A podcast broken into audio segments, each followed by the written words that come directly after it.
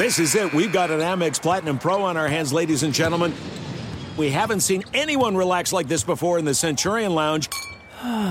Is he connecting to complimentary Wi Fi? Oh my, look at that, he is! And you will not believe where he's going next. The Amex dedicated card member entrance for the win! Unbelievable! When you get travel perks with Amex Platinum, you're part of the action. That's the powerful backing of American Express. Terms apply. Learn more at americanexpress.com slash with Amex. It's Freddie Prinze Jr. and Jeff Dye back in the ring. Wrestling with Freddie makes its triumphant return for an electrifying fourth season.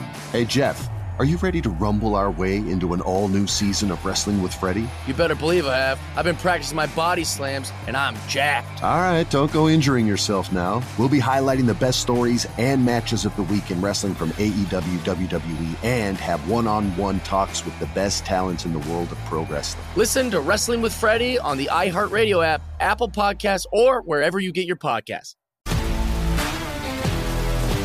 If you love sports and true crime, then there's a new podcast from executive producer Dan Patrick and hosted by me, Jay Harris, that you won't want to miss. Playing Dirty Sports Scandals. Each week, I'm squeezing the juiciest details from some of the biggest sports scandals ever. I'm talking Marcus Dixon, Olympic gymnastics, Cain Velasquez, salacious Super Bowl level scandals. Join me on the dark side of sports by listening to Playing Dirty Sports Scandals on the iHeartRadio app, Apple Podcasts, or wherever you get your podcasts. The volume. It's Boxing with Chris Mannix presented by FanDuel. Football season is underway. Basketball is right around the corner, and there is no better place to get in on that action than FanDuel. The app is safe, secure, and easy to use. FanDuel always has exclusive offers. When you win, you'll get paid fast. FanDuel has a lot of ways to play, like the spread, money line, over-unders, team totals, player props, and so much more. Jump into the action at any time during the game with live betting. Combine multiple bets from the same game in a same game parlay and try out the same game parlay plus. So use the promo code BOXING and download the FanDuel app today to make every moment more during this football season. And get ready, NBA season is right around the corner. This is Boxing with Chris Mannix. Oh, somebody punch him in the face. Anthony Joshua is a composed and ferocious finisher. Watch this. Andy Ruiz is the heavyweight champion. Hosted by SI's Chris Mannix. That was my moment. Now with interviews, analysis, and everything going on in the world of boxing. When you have talent, you are given another chance. Here's Chris Mannix. All right, bonus podcast time. It was a busy weekend in boxing that was highlighted by Jake Paul, the uh, novice boxer, taking on Anderson Silva in Arizona. Jake Paul wins a unanimous decision over the former MMA star to improve at 6 0. And I want to talk about it a little bit because Jake is always, obviously a polarizing guy in this sport. Keith Idec was ringside uh, for Jake Paul, Anderson Silva. Uh, Keith, I, I, guess start here. Um, general thoughts about Jake's performance. Uh, you know, you'd have to walk away from it impressed, right? Because Anderson Silva is a much better boxer than Tyron Woodley or anyone else that he has fought. While he's not a, a boxer by trade, he's very good. You know, he, he's obviously he beat Julio Cesar Chavez Jr. very convincingly. The split decision was just a reflection of the fight being in Mexico. He, he dominated Chavez in that fight. Uh, so it's a very credible win for for Jake Paul. He he.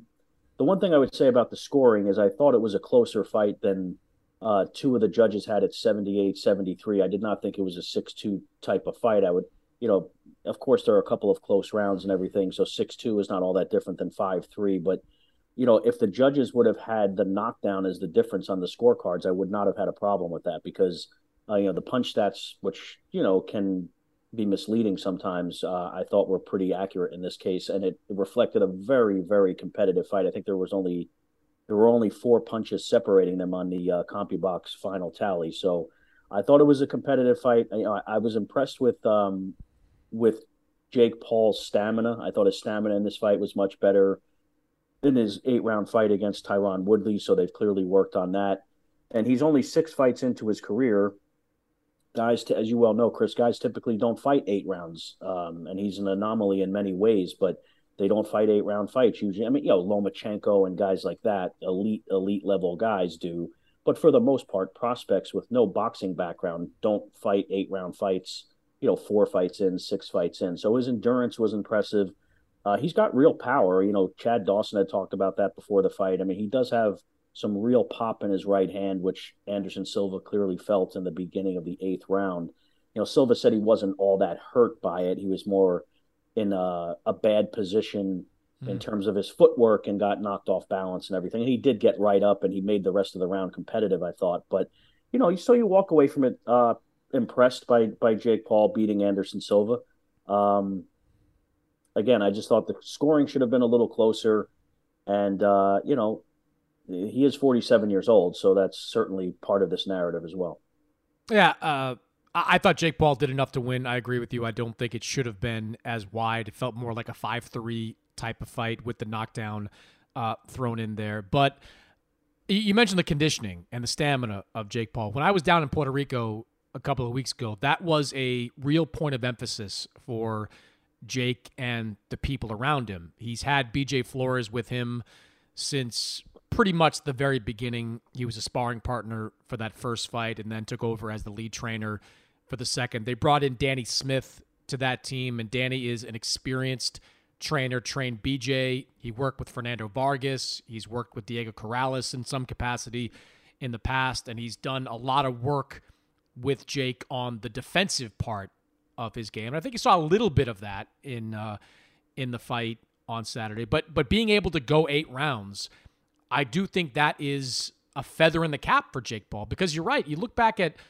the top top guys, the great fighters. Like they're sometimes they're ten fights in before they go eight rounds. I mean, maybe you know they're in that six round range when they're at the the ten fight mark. Jake Paul going eight rounds, even against a guy like Anderson Silva, uh, that was impressive to me. And Silva, yeah, he's 47, but he's crafty in there. Like he knows what he's mm-hmm. doing when he's in the ring. He knows how to set some traps and try to get Jake to fall for him. And I didn't think he did that. I think you know I thought Jake fought a pretty smart fight against Anderson Silva. I guess the question I have for you, and you've watched the most the recent Jake Paul fights, the Woodley fights, and the stuff before it. Are you seeing improvements in in the guy you're seeing in the ring beyond just the conditioning? Certainly, I mean you certainly see technical improvements, uh, like you said, some defensive improvements. A couple of the things that I did not love in the fight, Chris, but he held a lot. He hmm. initiated mm. a lot of clinches. Uh, he does have a good chin because Anderson Silva can crack a little bit. He's a big, you know, strong guy, and he did clip him with flush punches several times. And Jake Paul took those shots well, but almost every time he got hit clean, he initiated a clinch. It gets mm. a little tough to watch sometimes when a guy's doing that. All part of the sport, of course, and it's a de- defensive tactic that many guys employ effectively. Um, but I and the Woodley fight wasn't the Woodley fight wasn't all that appealing either. Like the Woodley fight had a great finish, but mm-hmm. it was a, a slog for most of it up until that right. that one punch knockout. Absolutely, you know the fight was. I thought the fight was reasonably entertaining. I mean, you know they he fought off his back foot almost exclusively. You know, Silva pressed the action for the most part, but uh, but it was a reasonably entertaining fight. I thought. Um, you know, a, a, step forward for a guy who only has six fights. You know, you almost don't know how to fairly assess what he's doing because it's this is unprecedented. We don't, you know, a guy doesn't come in out of nowhere with no boxing background and headline pay per view events, and it makes it maybe frustrating and annoying for hardcore boxing fans because you know there's a level of uh, attention that is paid to this that they would prefer uh, not to have happened, and and they prefer people just to ignore him. But you can't ignore it because it's a it's a business model that I didn't think could have existed several years ago, but it is successful and they are making money off of it. And that's why Showtime is in the Jake Paul business. Um, it's why there is a Jake Paul business. So uh, mm. until someone knocks him off, and you know maybe Nate Diaz will be that guy, you know maybe someone else will be that guy. But you know the, uh, the other thing I would say, Chris, as it relates to him fighting Anderson Silva, there was a lot of talk about him fighting a quote unquote real boxer, which I'm sure Jake Paul and his team are tired of hearing, but they're going to continue hearing it until he actually fights a real boxer. But I would say, you know, fighting Anderson Silva, even at 47 years old, and even though he's a he's a mixed martial artist by trade, was probably more difficult than either Tommy. Not probably, it was more difficult than fighting Tommy Fury, who's frankly not good. and and Hasim Rahman Jr., who also is a you know is a mediocre boxer. I mean, period. They're, they're real boxers, but they're not top level boxers by any stretch. I mean, Tommy Fury, I've seen him fight several times. You know, he's he's Tyson Fury's brother. That's it. I mean, he's not he's not a good he's he's a nice guy, and and I don't you know I I don't want to belittle someone who does this for a living because I do have an, an immense amount of respect for anyone who does it, but he if he beats Tommy, I understand why he would fight Tommy Fury because he's Tyson Fury's brother, and you're trying to draw those fans into watching and paying for the event. But Anderson Silva is better than Tommy Fury, so he's already beaten someone better than the quote unquote real boxer that he might again pursue. I don't think they'll go back to Hasim Rahman Jr. after all of the nonsense that happened over the summer. Uh, mm. But but he's already beaten someone better than Tommy Fury. He just did it Saturday. Yeah, I don't think they're going back to Hasim Rahman Jr. either. Um, what I give Jake Paul credit for is that he's been pursuing like Rahman esque fights, even though Rahman esque fights are not the most lucrative ones for him. Like Jake Paul's business model is inverted from the traditional boxing model. The traditional boxing model is the bigger the fight you are in, the more money you make.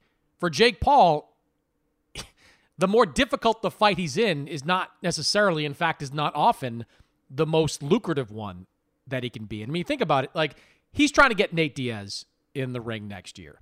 Uh, Nate, I, I, I personally don't think Nate Diaz is that tough a test for him because, look, Nate was an incredibly entertaining MMA guy, a good striker, but we've seen these MMA guys come into boxing with the bigger gloves.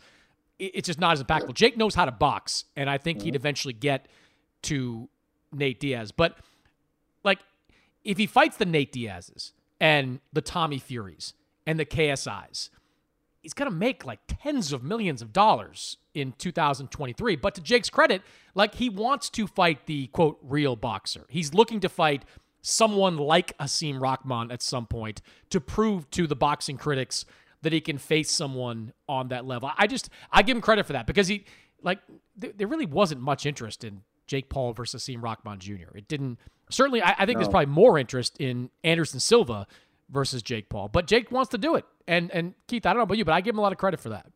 Well, there's I, I do too, Chris, but there's much, much, much, much, much more interest in him fighting Anderson Silva than yeah. Hasim Rahman Jr. because you know I was soft pedaling it there a little bit. We're we're, tw- we're 20 years removed from Hasim Rahman pulling off one of the biggest upsets in heavyweight history, and and he you know Hasim Rahman Jr. of course is the son of a you know of a former heavyweight champion, which means something. But he but again. He's been a guy who hasn't taken his own father said he hasn't taken training seriously. He, he's underachieved. His dad said that during the press conference for their fight. So it's not someone while he is a quote unquote real boxer, he's not a high level. He's not even considered a real prospect after losing uh, back in April. So, um, so yeah, he's in a tricky position, Chris, because you have, you know, he, if they can make the Nate Diaz fight, that will be the next fight for him because Nate Diaz is a very popular former UFC fighter. Uh, you know, from the from the boxing fans' perspective, they're going to say, "All right, well, you already beat a 47 year old, uh, you former UFC fighter. All right, so now you're fighting a 37 year old former UFC fighter, who's a worse boxer but 10 years younger. Uh, we the point is we've already seen you beat multiple former UFC fighters, but again, there is a demand for this. You know, I saw it. I was there the other, you know, there now the, the the the reason that he has to go to former UFC fighters and UFC, you know, the most popular, you know, Ben Askren was not a popular UFC fighter. That was a little different, but you know, Tyron Woodley was popular, but Anderson Silva is a legend you know, and, and Nate Diaz, while not as successful or good as Anderson Silva, either in MMA or probably boxing, is a very, very popular figure. When Nate Diaz walked into the building on Saturday night, people erupted. And that's the other thing. You need that other faction of fans to make these events successful because I got to be honest, when Jake Paul got, and as far as I could tell, you're not doing a head count, of course, while you're on deadline, just sitting there. But as far as I can tell, Jake Paul got booed on Saturday night a lot more than he got cheered because there were a lot of MMA, you know, while you and I are not big MMA fans or supporters or whatever, but these guys are wildly popular. And most of the fans that I could see, or I could tell, maybe not most, but certainly half were MMA fans that were there to see Anderson Silva much more than they were there to see Jake Paul. So you kind of need. I don't know that you could call Anderson Silva the B side. I mean, he's Anderson Silva, right? I mean, he's a legendary figure in MMA. So that's what makes matching him so tricky moving forward because he's going to continue fighting guys who have established fan bases because to make money on pay per view, he has to fight those types of guys. Chris, you know, you and I would love to say, or boxing, you know, p- people who read boxing scene, people who you know watch every DAZN fight and all, they would like to say, okay, well, maybe if he gets three or four more fights, maybe he'll fight an, an uh, I don't know, the top, the, the 13th ranked cruiserweight contender in the world. Well, the problem with that is, is that no one knows who the 13th ranked cruiserweight contender in the world is, and you mm. can't make money on pay per view just to appease people who don't want to see him fight uh, sooner or later you're going to run out of UFC legends to fight. I mean, this can't continue for five years. But but who do you fight then?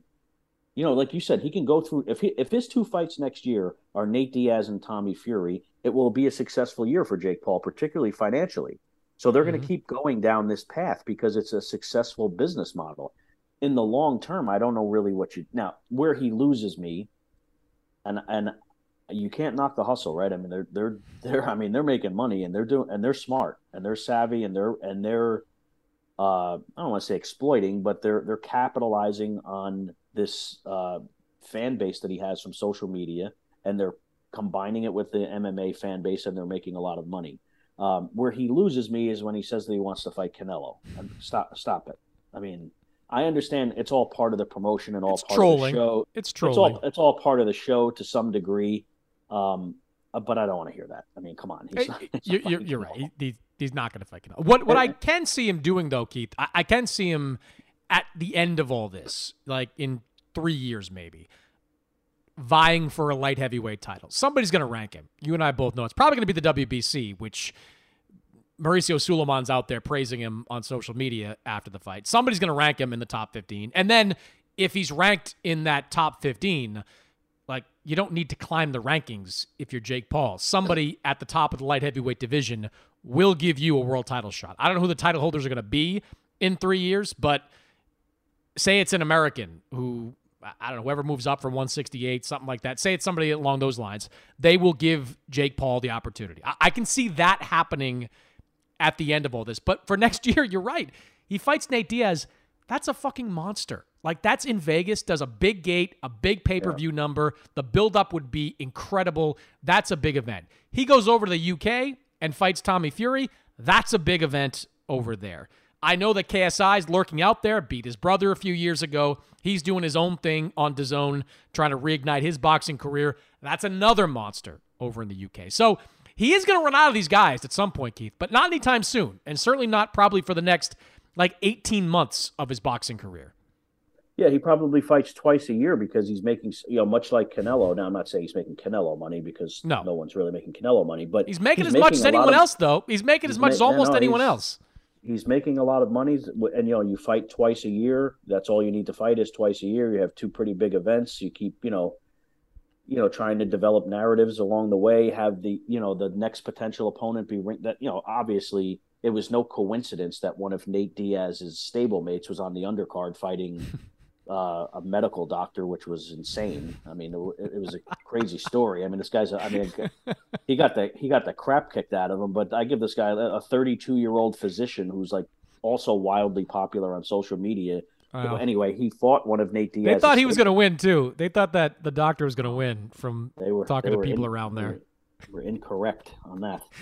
um, yeah, he, he laid it on him pretty pretty well in the last three rounds, and, and you don't like to see you know a guy who's you know got an, uh, a, a such a bright future that's much more valuable to this world than than being a boxer for the next couple of years get pounded like that. It's not you know it just shows that this ain't for everybody, man. I give the guy a lot of credit for even trying it. Um, I don't know why someone with the medical knowledge that he has would think that this was a good idea, but but again, full credit to him for trying. But anyway, my original point was, you know, that was done purposefully because Nate Diaz then comes and sits ringside, and of course, Nate Diaz, being Nate Diaz, started a fight with Jake Paul's team behind the scenes, and there was this brouhaha, and who knows what was staged and what wasn't. But Nate Diaz has has been prone to this type of behavior before, so I'm sure uh, you know there was something organic about it. But the point is, you know that they're almost following the wrestling business model here, where they're you know they sit Nate Diaz ringside, he gets escorted. He literally was escorted from the building by the police. They said, "You're not welcome here anymore. You, you got to go." And then that became viral, and then that just starts building into the Nate Diaz promotion for next year. I, and he, of course, he's free from his UFC contract. This is all done uh, masterfully from a promotional standpoint, and we're going to roll in probably to him fighting Nate Diaz next year, and then maybe they go back to Tommy Fury or whomever, you know. But but as long as people keep buying it, um, you know, and it's not doing the you know, they're not doing massive pay per view numbers, but they're doing successful pay per view business, particularly in the age, Chris, of piracy, which you and I talk about all the time. Mm-hmm. It's not easy to succeed in the pay per view industry anymore. Um, but again, you can't. And, J- and Jake's fans and Jake's fan base, they are excellent at piracy. Like that is a young digital savvy fan base exactly. that is not going to buy a pay per view unless they have to. Right, and they are excellent at taking selfies because I've never seen more selfies taken Holy moly. I mean, there were people sitting in front of us based on where we were sitting the other night where they were just taking, they spent the entire night taking. I was, I was like, have you seen anything that's happened tonight? You've been taking pictures of yourself for four hours straight. Like, what are you doing? You know? But I, I that does drive I'm, me I'm, an, I'm an old I'm an old curmudgeon, Chris. So who knows? No, so, that, that, that that not to make it about this. That drives me crazy at all sports. Like you know, if some a big moment happens, everybody's holding their fa- their phones up. Like you yeah. can see the highlight. You know, you don't need to have it for your own Instagram page. It doesn't really matter. Anyway, last thing for you.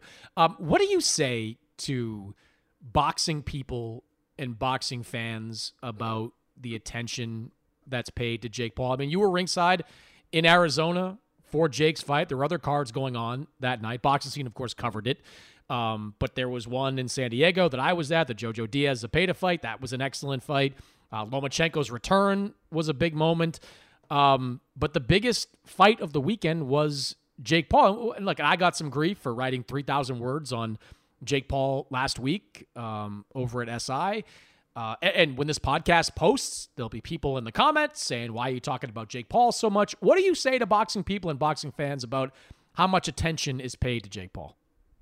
Well, uh, just uh, from our standpoint, Chris, we did have someone ringside for the Lomachenko card, and I only live 20 miles from. It would have been much easier for me to drive 20 miles to Madison Square Garden for fight week than it was to go to Phoenix. But also, as I, you know, I, I mentioned just for full disclosure, boxing scene is owned by Paramount Global. Showtime is owned by Paramount Global. It's a big event for the you know the company, and there's no mandate to be there. But but he is he does drive traffic. Um, it's a big event, and it's going to be a crossover event that gains a lot of mainstream attention. So we needed someone to be ringside. It was obviously me for Saturday.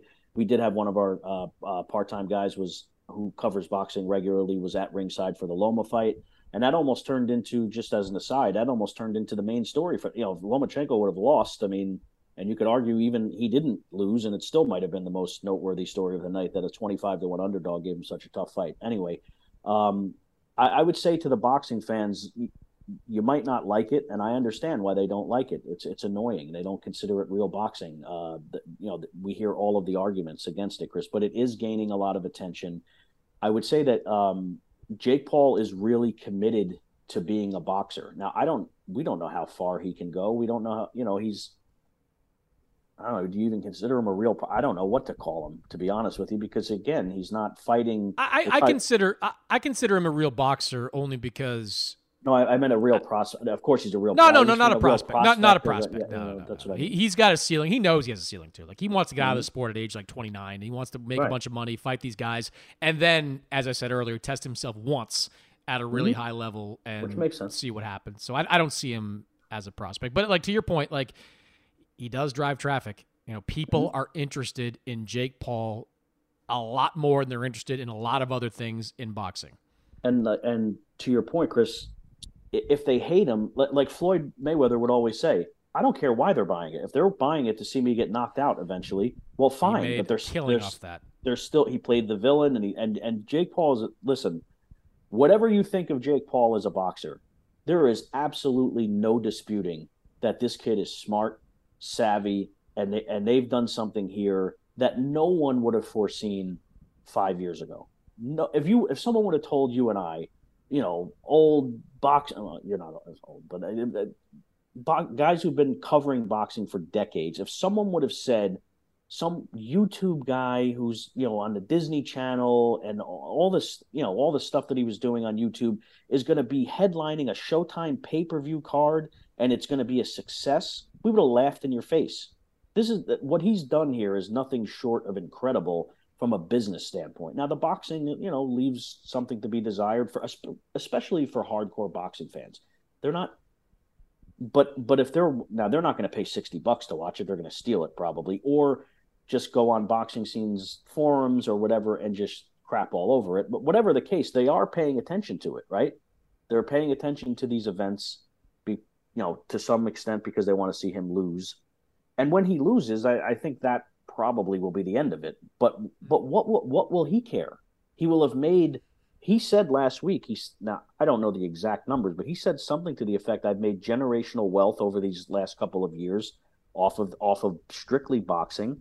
Um, I've taken care of my family. That's the goal for every person on earth, right? You all we all want to take care of our moms and uh, wives and you know families and kids and all. That's that's the goal for everyone. So in that way, you know, people should admire what he's doing. I guess you know what I mean. Like you might not like it as a hardcore boxing fan because you don't think it's quote unquote real boxing, but again, you have to respect what he's doing I always go back to this. Anyone who walks up those steps, Chris, I have respect for because this is not this ain't for everybody as as we find out uh, over and over and over again. I mean, what I say to people in boxing is do something about it. Like I, I don't want to keep writing about failed negotiations.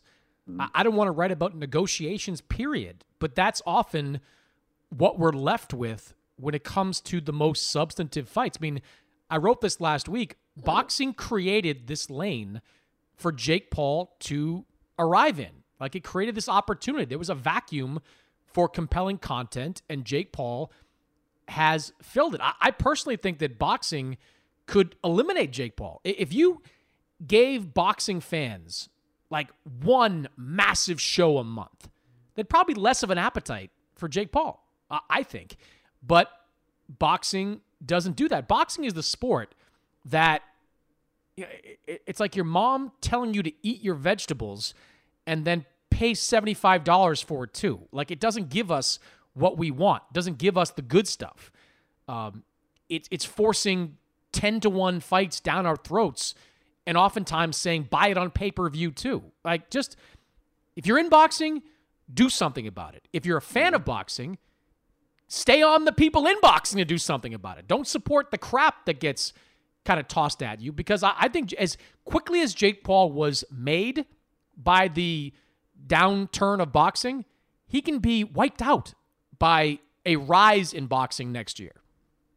One thing I would say, Chris, is I'm not sure that it's the same people buying because I don't think, for the most part, the people that are buying these pay per views, it's it's maybe there's a small percentage of them that are the same people that would buy Errol Spence and Terrence Crawford or whatever but I don't know that it's exactly the same people. I think there are a lot of Jake Paul fans, and in this case, a lot of MMA fans that are buying the pay per views. Now, maybe some of those people would buy the highest level boxing match. You know, certainly Ryan Garcia and uh, and Tank Davis and and Crawford Spence and all that. They might not be the same people who are watching Jamaine Ortiz against Lomachenko. Mm. Um, you know, so I don't I don't know. Uh, I, I understand what you're saying, and and there has been a market created here. I just don't know that they're the same people buying those events. Uh, so maybe this would have. I would. I would say. This. Let me just add this though, Keith. Like, like I, I, am an avid boxing scene reader. I check the site three or four times a day, but I found it interesting when Showtime sent around. Mitch Abramson over at Showtime sent an email around about the coverage of Jake Paul uh, in the week leading up to that fight, and what you saw was the New York Times covering the fight, USA Today mm-hmm. covering the fight. Um, mm-hmm Sports Business Journal covering the fight, ESPN on multiple levels covering the fight. it's getting, it's reaching outside the the traditional boxing lanes, which I mm-hmm. think is important for boxing. You want to feed the the purists, like you and I try to do with this podcast, with boxing scene, with articles, things like that. But you also want to try to tap into new fans, and that's mm-hmm. something boxing has failed to do in the last couple of decades. And they've done a good job, you know, on the Showtime side of it, you know, and all the uh, PR people associated with the Jake Paul events they've done a good job, you know, spreading the message to mainstream sites. You know, it's not often that boxing stories appear in the New York Times, and uh, while that's important, I think for the way I think the way for Jake Paul's existence in boxing to benefit boxing in the long term is to develop some actual boxing fans out of it. I, you know, that's the end game in some ways for Showtime. You hope that some of these people stick around and and they want to watch, you know, Erickson Lubin against Sebastian Fundora and fights like that. I don't have any tangible evidence that that's happening. I'm not saying it's not, uh, but that it really should be what they're because they're not making a lot of money off of this. You know, Showtime or Fox or wh- whoever is involved in in pay per view events, they don't make an enormous amount of money, as you well know, off of these pay per view events. They get a small percentage of the buys and all that, and they don't put up a guarantee and all. Uh, you know, unless it's something like Mayweather Pacquiao, which is a once in a generation or once in a lifetime type of event, they don't make a lot of money off of it. But but there's a reason why they're involved in it.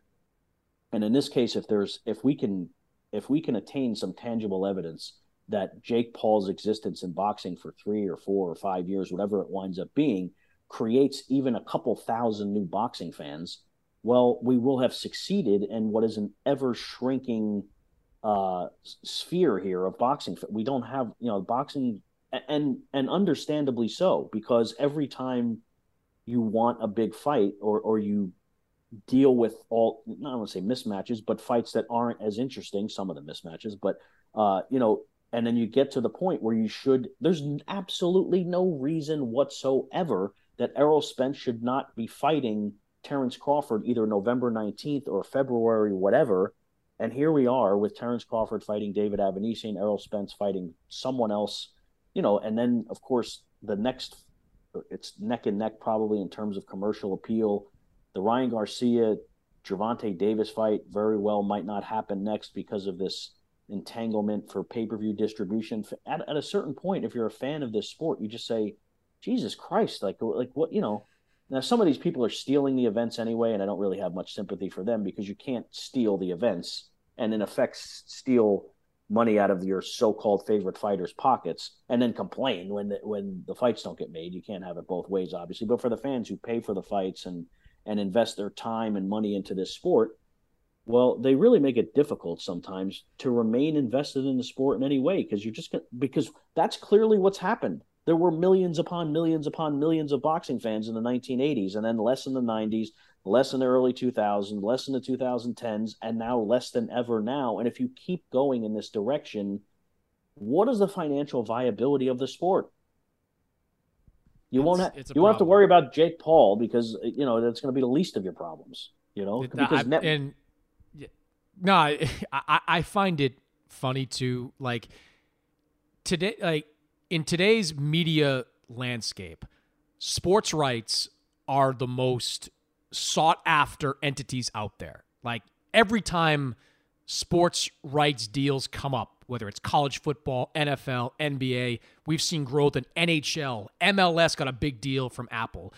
People fight, networks fight over the right to get these properties. As we go into 2023, it seems likely Fox is getting out of the business. NBC has exited. Um, you've got Showtime still doing boxing at a high level. DAZN will still be around. ESPN will still be around. But it says something about the health of boxing, Keith, that it's not being fought over. like it's just like the the property is not being fought over as much as other sports because as you point out in the 80s you had like Sugar Ray Leonard fought Hearns what on a Wednesday like in Vegas at Caesar's Palace outside I mean like yeah. it, it, rivaled the popularity of the NBA and the NFL it did right. in some cases right. it it beat it. It was, it was more now, popular than the NBA. It was more, yeah, absolutely. Yeah, well, the NBA was back in there, like you know, just no, no, yeah, no, yeah, no. When when the NBA changed yeah. forever, of course, but but I hear you, Chris, and I mean, it's like you know, we're never going to go back to the 30s, 40s, and 50s when it was when it was boxing and baseball. I mean, that's not going to happen again. It's a niche sport. It's been marginalized. Totally understand that, but it really shouldn't be in the position that it's in now either, because people fighting for a living, and now you know, the emergence of MMA has certainly impacted it in some ways because you know it's it's not boxing per se but it is fighting and and that will always appeal to a segment of society a large segment of society people like to see people beat the crap out of each other or try mm-hmm. to beat the crap out of each other to varying degrees people are attracted to that just to, you know as as humans i mean so there will be a market for it Uh, but the, the the industry as a whole just has to do a better job of provide. Now there was a time when some of the you know relatively recently when a lot of fights were happening. I mean, it's not all that long ago when we were getting most of the fights that we wanted to see. I mean, of course, in the case of Mayweather Pacquiao, it took six or seven years, but it did happen. Uh, but you know, you're starting to see some of the fights, and then just to have this um, uh, this point in time when it looks like we were not certainly not next. We're not going to get Spence Crawford and uh, Tank Davis and Ryan Garcia, which are two of the biggest fights you could make in boxing. It's frustrating for the fans, and understandably so. And um, you know, hopefully it'll. Hopefully, the beginning of 2023 will be much more uh, appetizing for fans than what looks like a, a largely barren end of 2022. Can you imagine if next year we started the year off with like Garcia Tank in January, three weeks later, Crawford Spence, a yeah. month after that, Fury Usyk, a month after that, Haney Lomachenko, sprinkled in between you know some of those B B plus level fights that are very easy to make in boxing. All the problems that boxing has, they're fixable. They're self inflicted wounds. That's what they are. You you could easily start to push boxing back towards the mainstream. Boxing just chooses uh, not to do it. Keith, uh, good to catch up, man, and uh, get some rest because I know you have a flight to Abu Dhabi tomorrow. You're going to join me me out there for Bivol Ramirez. I have, a, I have a flight to Minneapolis. it's, it's, it's, it's Wednesday. I think your flight will be a little bit shorter than mine. That's uh, that's for sure. Keith, always good to catch up, man. Appreciate the time. It's Freddie Prinze Jr. and Jeff Dye back in the ring. Wrestling with Freddie makes its triumphant return for an electrifying fourth season. Hey, Jeff. Are you ready to rumble our way into an all new season of Wrestling with Freddie? You better believe I have. I've been practicing my body slams, and I'm jacked. All right, don't go injuring yourself now. We'll be highlighting the best stories and matches of the week in wrestling from AEW, WWE, and have one on one talks with the best talents in the world of pro wrestling. Listen to Wrestling with Freddie on the iHeartRadio app, Apple Podcasts, or wherever you get your podcasts. If you love sports and true crime, then there's a new podcast from executive producer Dan Patrick and hosted by me, Jay Harris, that you won't want to miss. Playing Dirty Sports Scandals. Each week, I'm squeezing the juiciest details from some of the biggest sports scandals ever. I'm talking Marcus Dixon, Olympic gymnastics, Cain Velasquez, salacious Super Bowl level scandals. Join me on the dark side of sports by listening to Playing Dirty Sports Scandals on the iHeartRadio app Apple Podcasts, or wherever you get your podcasts. What's up, everybody? This is Stephen A. Smith, of the Stephen A. Smith Show podcast. Tune in every Monday, Wednesday, and Friday at the very least as I bring you all new episodes that feature the biggest headlines in the world of sports, pop culture, business, and I answer your phone calls and respond to your tweets. You'll hear my unfiltered opinions and straight shooter interviews with top celebrities and game changers. All that and more. So listen to the Stephen A. Smith Show podcast on the iHeartRadio app Apple Podcast, or wherever you get your podcast.